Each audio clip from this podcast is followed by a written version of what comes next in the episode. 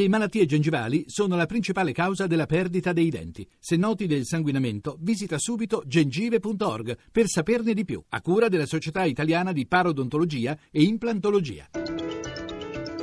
Radio 1 News Economy. 11.32, buongiorno da Giuseppe Di Marco. Dunque, secondo la BCE prosegue la ripresa nell'Eurozona, anche se con rischi a ribasso, rischi evidenziati anche dall'Istat per il PIL italiano nel breve periodo. Ma passiamo alle borse europee, poco mosso l'avvio di seduta. Per gli aggiornamenti ora ci colleghiamo con Milano, la linea Paolo Gila. Buongiorno da Milano, grazie però alle informazioni legate alla crescita dell'economia in Europa. Le borse sono avviate a una seduta di forti recuperi, almeno per Piazza Affari, che in questo momento sta guadagnando l'1,48%, più limitato il progresso degli altri listini con Francoforte che avanza di quasi un punto, Londra cresce di un quarto di punto e Parigi dello 0,49%. In evidenza Piazza Affari tornano i titoli del comparto bancario, bene ancora Tecnogym più due punti e mezzo al terzo giorno di contrattazioni, bene anche gli energetici con il prezzo del petrolio che si sposta verso i 45 dollari il barile. Contrastati appaiono gli industriali, stabile lo spread a 130 punti base, il rendimento dei BTP a 10 anni è all'1,51%, leggera contrazione nel rapporto di forza con il dollaro da parte dell'euro euro che ora è indicato a 1,1445. Grazie a Paolo Gila. Il direttivo della BCE ha deciso di togliere dalla circolazione le banconote da 500 euro che però manterrà, manterranno il corso legale anche successivamente. Il taglio più grande favorirebbe il riciclaggio. Luigi Massi.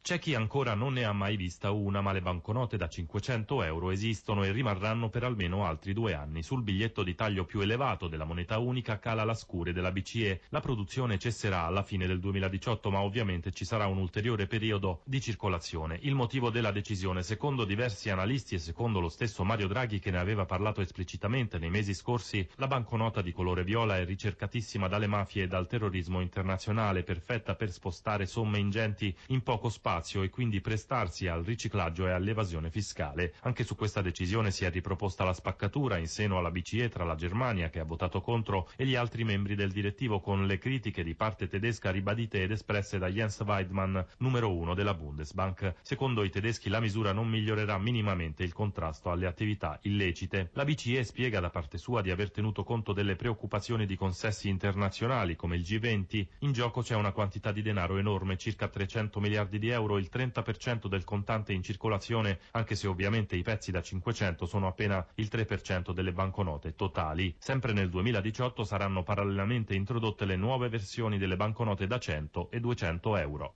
Via libera del Consiglio di amministrazione RAI al bilancio 2015, il netto calo la perdita rispetto al 2014, Massimo Giacomini.